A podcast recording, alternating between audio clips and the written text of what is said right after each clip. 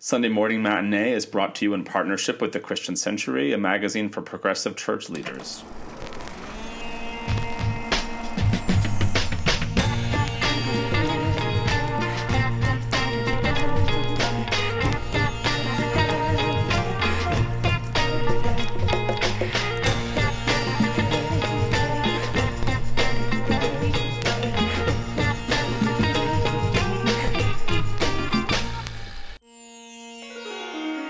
Hey everybody, welcome to Sunday Morning Matinee, where we talk movies and pop culture with an eye for pastors, preachers, and Sunday school teachers. Today, Adam and I are talking about the 2018 Academy Award nominated documentary Minding the Gap. My name is Matt. I'm the pastor at University Presbyterian Church in Austin, Texas. And I'm Adam, and I'm the minister of Overbrook Presbyterian Church in Philadelphia, Pennsylvania. And today, in our first segment, Justification by Faith, I'm going to ask Adam how Minding the Gap might help us think about life in the church and in the world. In our second segment, Preaching to the Choir, we're going to offer up some specific ideas for what you might do with Minding the Gap for this coming Sunday, which will be the 21st Sunday after Pentecost, November 3rd, which is also the Sunday after All Saints' Day. And in our third segment, Postludes, we'll take a second to share another little preacher thought from each of us on something else we're reading, watching, or following. All right, Adam. So this one has been on my watch list for a while, even though I didn't know entirely what I was getting into. Minding the Gap made the buzz last year and ended up losing Best Documentary at the Oscars to Free Solo, but nonetheless, this movie has established its director, newcomer Bing Liu, as a new voice on the documentary scene. Over the course of several years, Bing chronicles the emerging adulthood of three childhood skateboarding friends, one of whom is Bing himself. Using this incredible Steadicam footage of these young men skating through their hometown of Rockford, Illinois, Bing gives us an amazing insight into what ties these friendships together. But as the film goes on, what emerges is something darker that that the other thing binding these men in life is that they have all been victims of childhood domestic violence. And the story that unfolds is really about their own reckoning with their fathers and with their mothers, and in one case, with their own fatherhood. Adam, I, I knew a little of this going in, but not a lot of it, and I have to say that this movie floored me, both in subject matter and in craft. And I'm curious about you. What did you think? And and I guess in the spirit of this podcast, where did your thinking take you? So, like you, I was really floored and amazed by this movie. I think it's a tremendous and superlative uh, piece of filmmaking. I think what I had heard about this and what I knew about it was that it was a skateboarding documentary, which as a kid who grew up in Southern California, that was nothing new to me. I mean, sort of skating and surfing documentaries were on the TVs of every home that I went into from age like nine to age 18. It was just sort of like the background. Um, and every like, like surf restaurant down by the beach was always playing one of these documentaries whenever you would like walk in to eat a burger or something like that. And so I just assumed that it was like one of those, but like with with more budget. Um, and so I was I was surprised that something like that had been nominated for an Academy Award. And so when I sat down to to watch it, it seemed, uh, at least initially, to be a movie about how you know skate skateboarding like brings you closer and you may not have a family that's worth a damn but you know you can find a family at the skate park and that's the the beginning of this movie begins to hit those beats and then, very surprisingly, it takes some turns that I was not expecting at all. And that to me was the most the most exhilarating part of this, which is it starts in some very familiar territory with respect to sort of outsider culture, to people who group themselves around a particular activity. But then what I think makes this movie special is that it begins to delve much deeper into the lives of the people and why it is that they ran to these outsider cultures to begin with. And in the case of uh, of of um, um, of Zach, of Keire, and of uh, of Bing, there's this like tremendous violence in their background, and they're all in this state of emerging adulthood where they're trying to figure out who they are and what that means. And what you realize is that actually skateboarding is not really the magnet that like draws them into a new family. skateboarding is really the escape from the family that is so troubling. Right. And that the story of like, oh, this is my family is is really a, a sort of overlay or a mask to um, to to allow someone some measure of safety because they're growing up in a dangerous environment. And this makes total sense now that the movie sort of exposes it, thinking thinking to myself because skateboarding, even though you may do it in community, is a, like is a solitary type of thing. You are the only one on the skateboard. You are the one who has to like accomplish this trick. It is it is a very sort of so, uh, like singular or solo type of idea or sport, and so um, it, watching this movie and watching Bing Liu begin to sort of expose not just the way skateboarding operates in these lives, but how it it works in the life of those who have who have been traumatized was uh, incredible. Um, those are my initial thoughts. What about you? When you were watching it, what stood out to you as like unique or novel, or or what surprised you? I mean, a couple of things, and and partly to echo what you've already said. One is that, uh, and and I, I grew up without the benefit of having of being surrounded by surfing and skateboarding documentaries. So I'm curious to hear the kind of compare and contrast from you on the style here, just like the visual style of watching these guys skate.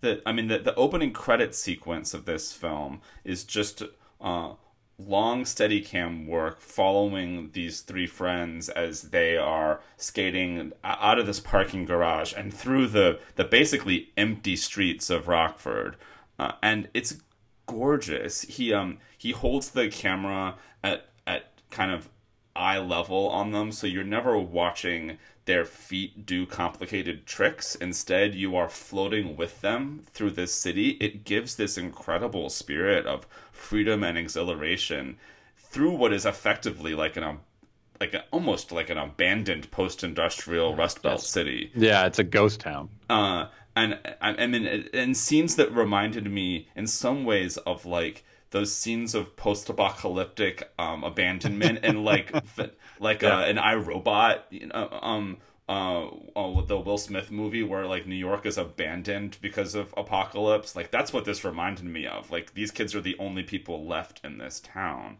but it's beautiful, and the beauty of it struck me throughout the film as like t- to echo exactly what you were saying that this is the, the way that they are creating joy and beauty as as a kind of necessary escape valve and overlay from all the pain that is lingering behind all the doors of these houses and all the doors of these buildings that you are skating that that they are skating past.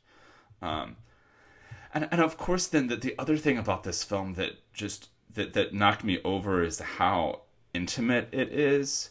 Um, and so um, it it is mostly about uh, Zach and Keire, these um, two friends who are both very good skateboarders, who are both reconciling with the violence in their past. And Zach himself is now a, a, a new father when the film begins, and in ways as the film develops, is reconciling with the, the way in which that cycle of violence shows up in him as well. And yet, the third friend is Bing, who is behind the camera, um, but who has and, and does not show up on screen that much. There are some very key scenes where he is then confronting his own family history of violence and his own scars. But even more than that, what struck me is the way in which his friendship with Zach and Keire enables a kind of intimacy as the film develops, where because you are watching footage that has accumulated over I'm not sure how many years, but it is a number of years that you were watching these friends confess things to him in real time based on the the level of trust grown over a long expanse of making a documentary film. Uh, such that when we get to the last 20 minutes or so of this thing that um, what is what is able to be said on screen and on tape is just kind of remarkable to me and it, it felt like I was. Um, uh, there's not a better word than intimate. It felt like I was in the most possible kind of fragile, intimate, trusting space. Um, more so than uh, uh, I, I, can remember being certainly in the space of documentary work, and I was really it felt holy to me. So, so this is a really important point, and I think it's it's worth considering the sort of the skateboarding documentary genre and how this movie both plays into it and actually diverts from it. So that that intimacy and that like deep sensitivity that is present in this movie is totally and utterly foreign from the the um, the two basic documentaries that I grew up with, which is the sort of action sports documentary. There is the first, which is like the superlative greats at it.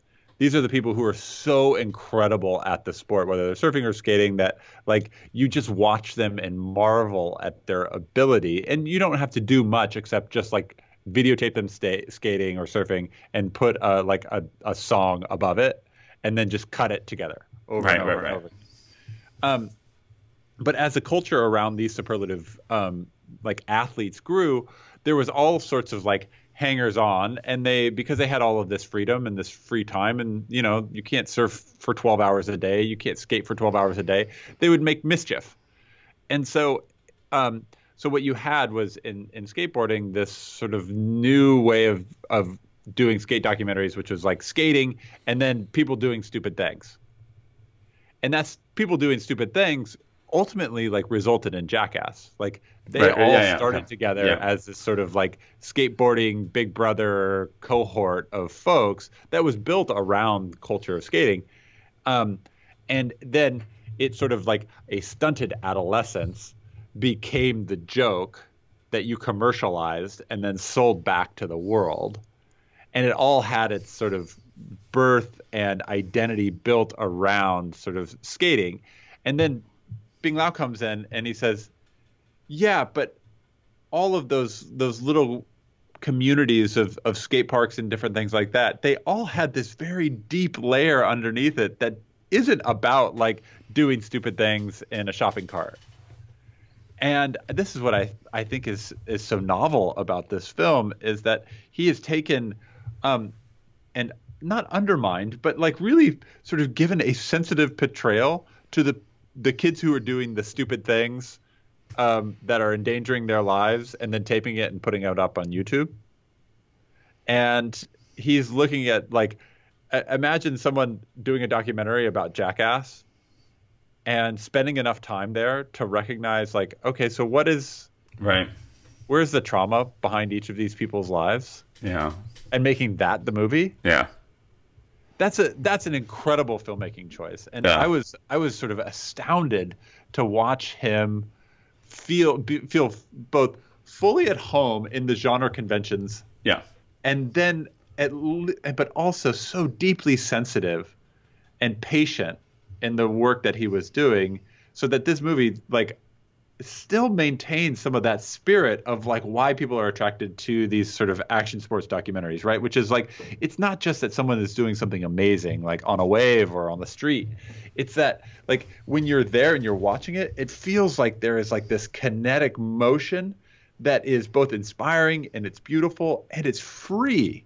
Mm-hmm. Right? Like it it's no uh it's it's no coincidence that like these are both outdoors and you feel like you just have you have a limitless amount of opportunities to improvise and do whatever it is you want. And the world itself can be anything that you need it to make need to make it. And uh, and that's such a that's that's such a deeply powerful idea especially when you connect it to the sort of stifling and traumatic environments that people are exiting. Mm-hmm. and and so I was you know I, man, I, I, think this this movie has got more depth than any first documentary should have, and any movie that like is ostensibly about skateboarding should have. Yeah, absolutely. I have read a few interviews with Bing over the last 48 hours since I watched this movie, and what I have not gotten a grasp on is how much of this he knew when he started to make this project. Right. Like right. what is the what is the movie that he thought he was setting out to make and was it as fully mapped out Um, and in concept and in spirit, did he know the depths he was trying to go for when he turned his camera on? Uh, and, and I, I, don't really have a good sense of that. Uh, right. I, I, mean, I'm with you, and and I think that that's maybe probably the the genius of the movie. Yeah. Which is there there are a couple of pivot points in the movie, and he had the courage to follow those, recognizing that those are more honest um, and important story than uh, the story about like skateboarding saved my life because I found a family. Right. So what is the so I mean we're a couple of pastors sitting here. So where does the church play into this for you? And and I I wonder I mean to to kind of start that conversation. Uh, I'm sure that we would both love to be able to paint the church also as this kind of family that uh, finds that they can find and welcome people who are who, who are fleeing from something. Uh, and, and, I wonder whether that maps for you at all uh, or, or, whether this is more of a challenge to us than something that, in which we might recognize ourselves.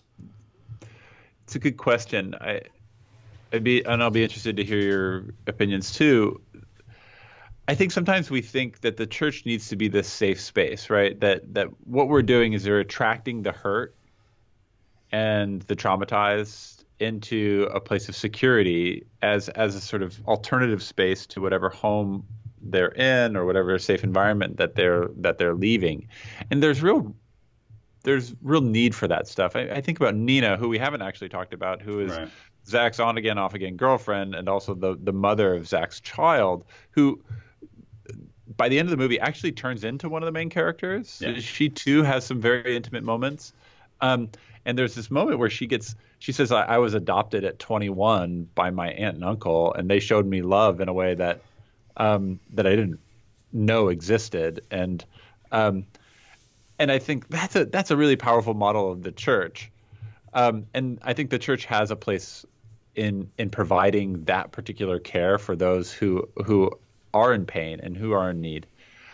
But also, I just see how ill equipped these young people are to move into adulthood and take on new responsibility, whether it's parenthood, whether it's like a full time job, whether it's trying to figure out how to live independently of parents, whether like there.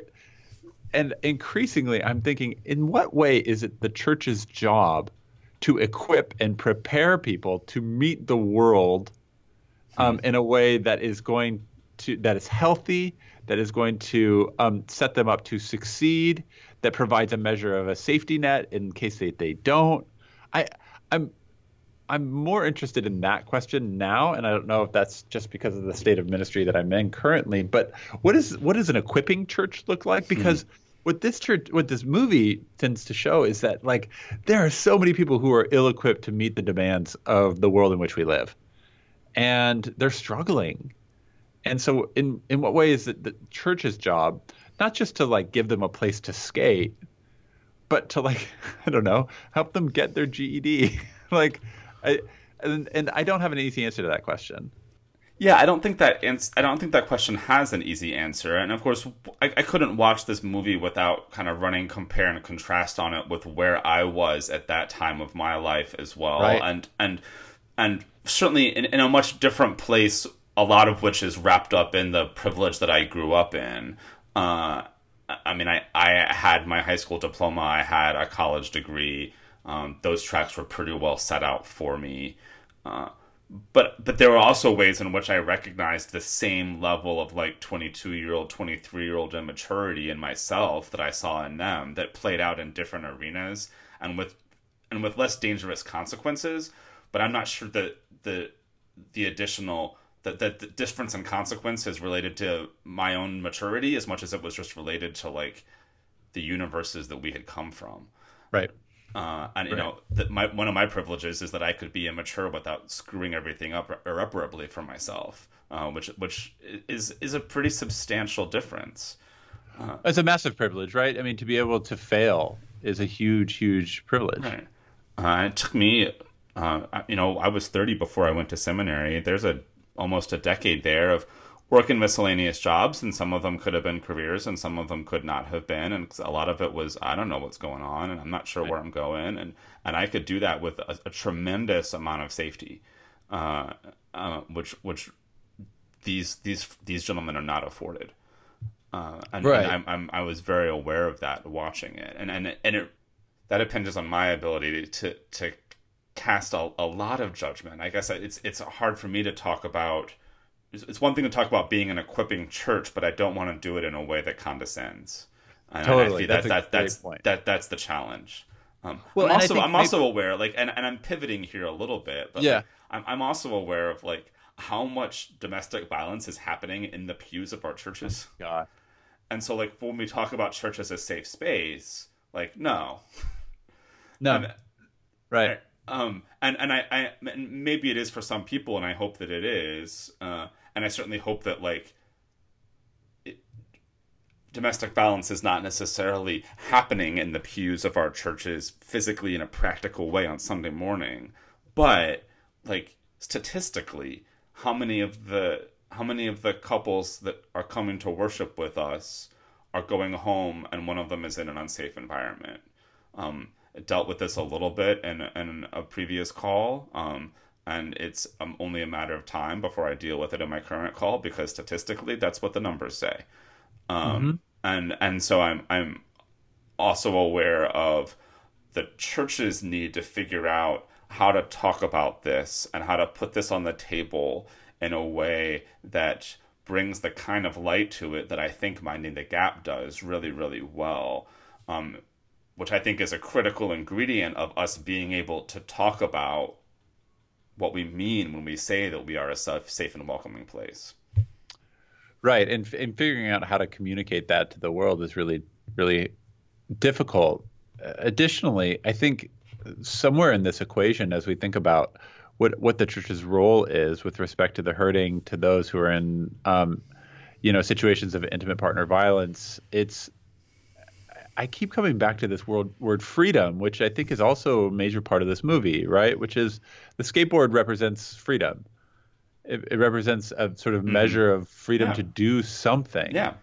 And um, and and I wonder in what ways our churches are promoting that sense of freedom or that feeling of freedom to the people who feel, uh, I mean, locked up, who feel like they're in some measure of bondage, and uh, and I haven't I haven't yet figured that out either. But I, you know, not to get too personal, but this this movie hit really close to home for me in part because, um, number one, I, I I had a I had an unsafe home with a father that was unsafe, and and I found I didn't find solace in a skateboard. I found solace in a basketball court, and yeah.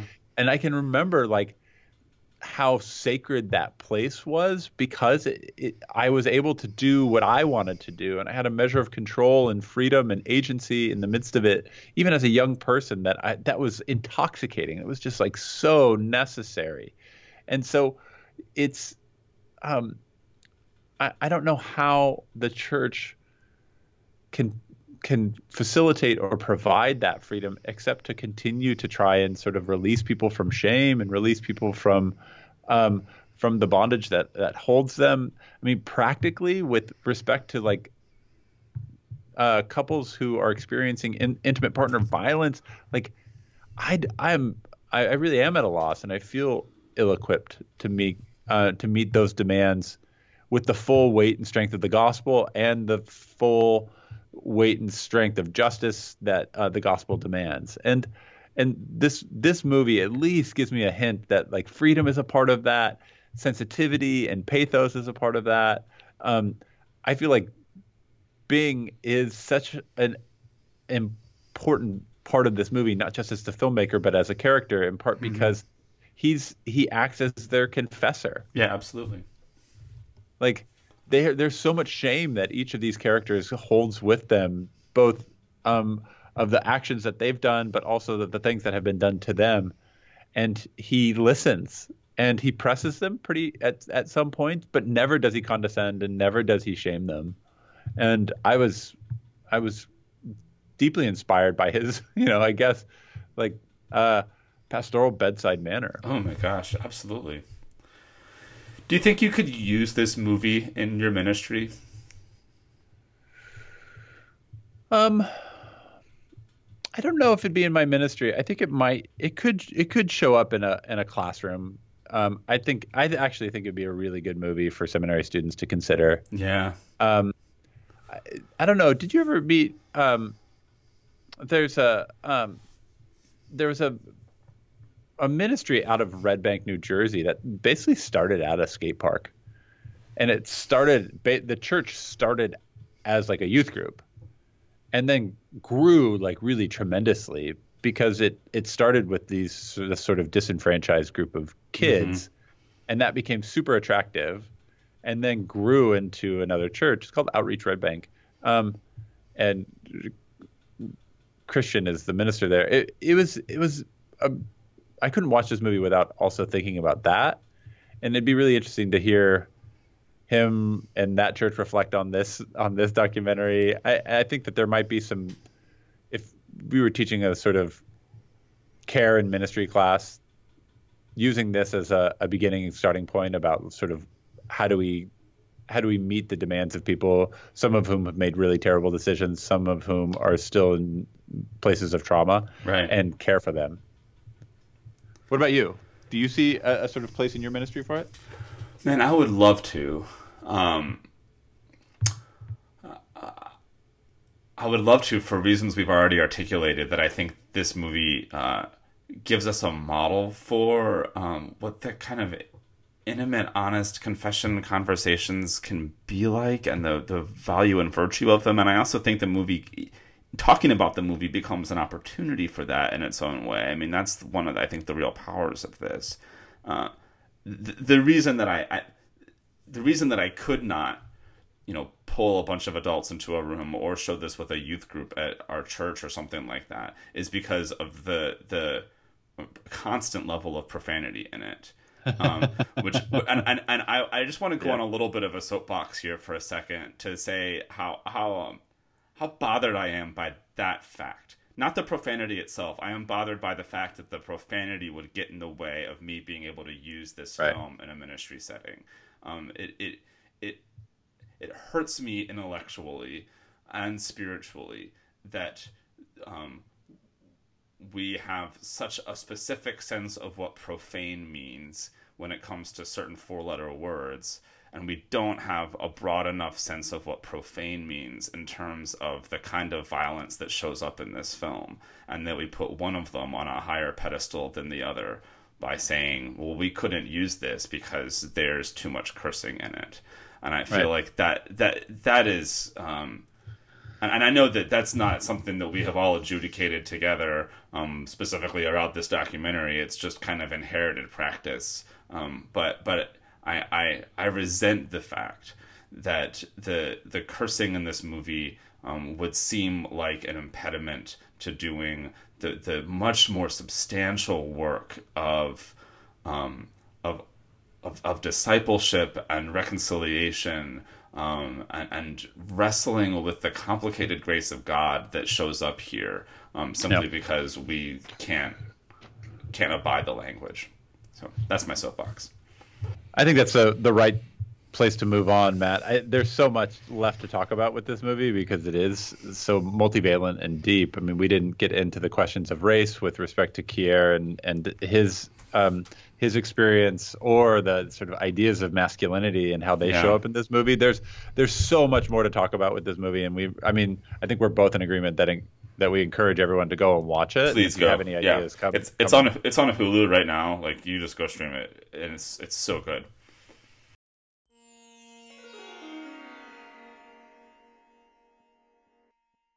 so as we move on, we're grateful for our partnership with the Christian Century and want to guide your attention to the great work that they are doing. Um, just uh, an, an, issue ago, they had their fall books issue, which is always a, a one of my favorites because um, I don't have the time to sort of figure out what books are good any longer with respect to theology, and they do a really good job of curating those books. So go check out their fall books uh, issue and all of the great books they're in. Um, if you are listening and don't yet subscribe to the Centuries, Sunday Morning Matinee listeners can get a free trial magazine subscription. For more information, visit christiancentury.org slash podcast offer. All right, Adam, let's move on to preaching. This segment is called Preaching to the Choir. We're going to look at the lectionary passages for this coming Sunday, November 3rd. These passages include Habakkuk's encouragement to write the vision, Isaiah's terrible judgment of Israel, including Your hands are full of blood. We also have Zacchaeus climbing a tree in Luke's gospel. As you look at these passages, Adam, what stands out to you?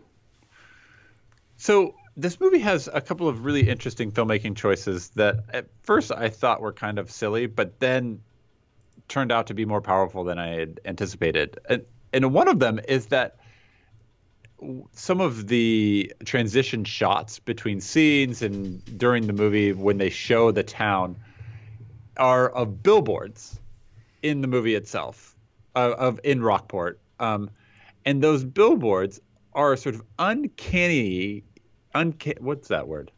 Uncannyingly. Sure. Is that even a word? Matt? It is now. You've, Un- you've, you've decreed it. Yeah appropriate for the subject of what's going on. Right. Whether it's like a skateboarding and this like you you broke a broke a leg or something like that, but this idea of brokenness that's present in the movie, there's this like these these billboards about fatherhood that are very spot on. There's a one about the Boys and Girls Club and the opportunity that it provides. And I I was kind of surprised by these, but also I I thought that they were really smart and really interesting as a sort of meta commentary on whatever was actually going on in the movie itself. Um, and it got me thinking about the Habakkuk passage, um, because in in some ways, like we live in a world where the truth, um, the vision is already written. I mean, there there are lots of visions in the world. There are lots of good, uh, creative products like this movie that are already out there and so many times as I've read this passage, I've I've thought about being in Habakkuk's shoes, which is to say the person writing the vision, the the, the one who creates right. the creative product that other people understand. Um, but after watching this movie and realizing maybe Bing Liu is writing a vision, so who does that make me? In many ways, at least according to Habakkuk, that makes me the runner who is actually supposed to see the vision that is right. plainly written. And uh, and I thought about these billboards and the fact that they are all around us, um, and we just don't see it. And so, what does it mean in in our church and in our world to be the runner who actually notices the visions that have already been written by those ordained by God to write those things? And and it got me thinking too as I watched the movie. So why are we? Why is this person running? Right. Right. Because exercise is not really a thing in the ancient world. like, you know, they like, get. I mean, they get plenty. Like they get they get plenty. Right. You know, like calories, like burning calories is not really a thing. Right. So you run because you're fleeing something, you're escaping something, right? Um, that and that seems especially appropriate in this movie because most of the characters in this movie are actually running from something. Um, but they're also running to something. They're trying to find a destination, find somewhere to go, and um, and so for for those of us who are running from something, it's really hard to stop and actually see the vision and pay attention to it. And so, in what ways do we have to make sure that people aren't actually fleeing from things if they're going to read the vision? But also, there are those who are running to something, and so much of the world is written plainly, and they can't see it because they're focused on something else.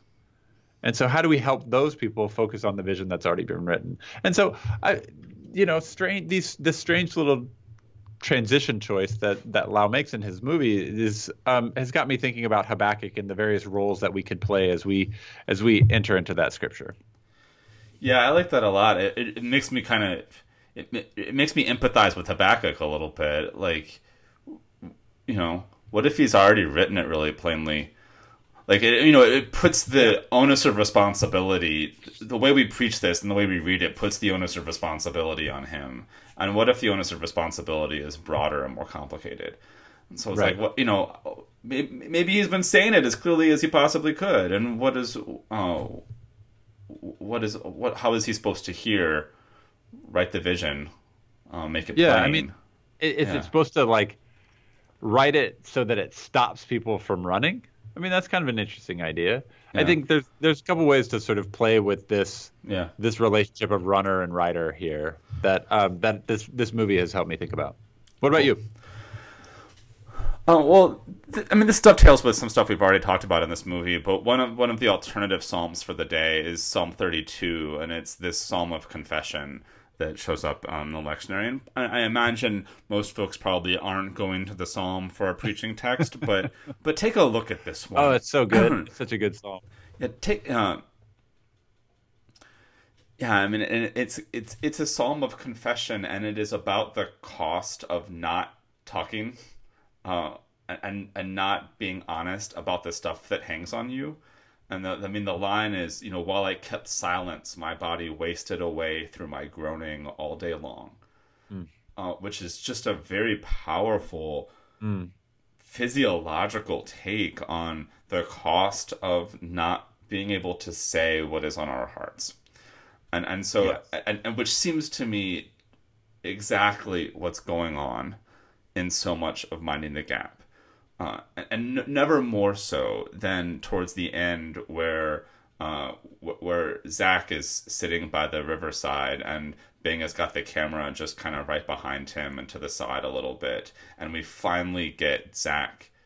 Zach kind of breaks down and talks about uh, the the the deep trauma that is going on underneath and the way in which he is trying to cover it up. He says, "I feel like a clown. You just paint up your face and you put on your act, and it's it's it's all covering up this deep terror, which seems to be, you know." Uh, is he going to grow up to be his father? Is he going to treat his son the way that his father treated him? Uh, he talks up he, he he he names that like he is not sure whether or not his child should be with him, uh, which is a terrible thing to say out loud, and yet the fact of saying it feels so deeply cathartic and so deeply real. Um, and in the same way, you know, we we didn't talk at all about Bing putting his own mother on the camera and the confrontation scene that happens there, where uh, um, where Bing's mom says, you know, if you if you try not to think about it, and talking about her own um, the the the, the step Bing's stepfather that was in her life for a while who was also abusive, and she says, if you try not to think about it, I, I don't think that's going to work. Um, and then kind of acknowledges to Bing like if if this movie is the thing that helps you feel better, you know, she is willing to sit there and talk about it as an act of motherly love to her child. Um, if this mo- if, if if this film helps you feel better, that's fine. Um, at which point Bing calls cut, and and the camera is on him behind the camera on his mother, and he just kind of collapses on the side of the frame. And it's this just jaw dropping moment um, where everything is now out, and the question is, does it being out help? Um, and I, I, I, I think it does. I firmly believe that it does. It is rooted in my, my theology and my sense of why we do any of this. That that, that naming helps, um, but it's certainly, I, I think, deeply underneath this film is is while I kept my while I kept silence, my body wasted away through my groaning all day long. Yeah, and I think there's there's a connection there too with the back with the Habakkuk passage where I mean the beginning of that passage is like Habakkuk's instructed to wait on the Lord Right? Yeah. yeah. and trying to trying to dis um trying to distinguish between what is the sort of silence that has been um, laid in my life and what is the waiting um, and how those two things interact I think might be fruitful as well because uh, this this movie is told over a long period of time and Right. there's a lot of waiting on Yeah. on these confessions. Um, there's a lot of silence that's kept until um, finally the the earned respect and earned time and earned Right. waiting of Bing is actually um, reciprocated. Yeah, absolutely. And it feels like 80 minutes to us watching, but it is actually the the the product of several years of filmmaking and many more years of friendship. I mean, it is deeply earned on the part of the one who gets to listen.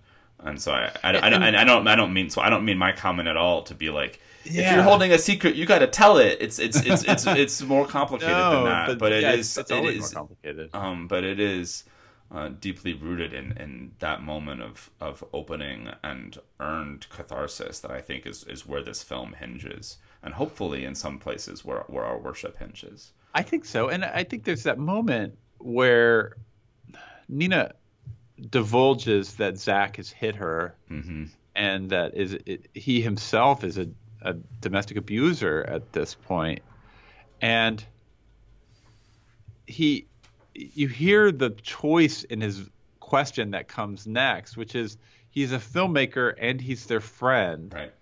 and he's trying to negotiate these two identities because on the one hand this piece of information complicates the movie in a way that is probably good for the movie ultimately Right. Of course. as crass as it sounds Yeah. Of course. um, but as a creative person that's you i can hear it in the background and he's also trying to respect the needs of this woman who's in front of him and it's not it's not clean you know and but i'm i'm so i was very surprised to hear him say like well is this something that i can use Right. um, because there are a lot of documentary filmmakers who refuse to even entertain that question. That the the their job is to be a sort of outsider um, who captures the truth of the thing, and then they put the truth on the on the page or on the on the screen. And apparently, he did tell all of them that they would all get to see it before it would be screened to the public. And apparently, there are a couple of seconds that Nina asked to be removed from the film. Oh, really? So, so I mean, the whole that um, Nina, um, that that whole circle got kind of first cut in a way. Yeah, and that's fa- that's a fascinating and uh, Yeah. creative decision to make as well. And I wonder what that means ultimately for ministry in in the world we live in now too. Yeah. This movie is great, Adam. I want to talk about it more, but we should probably move on. Yeah, let's move on.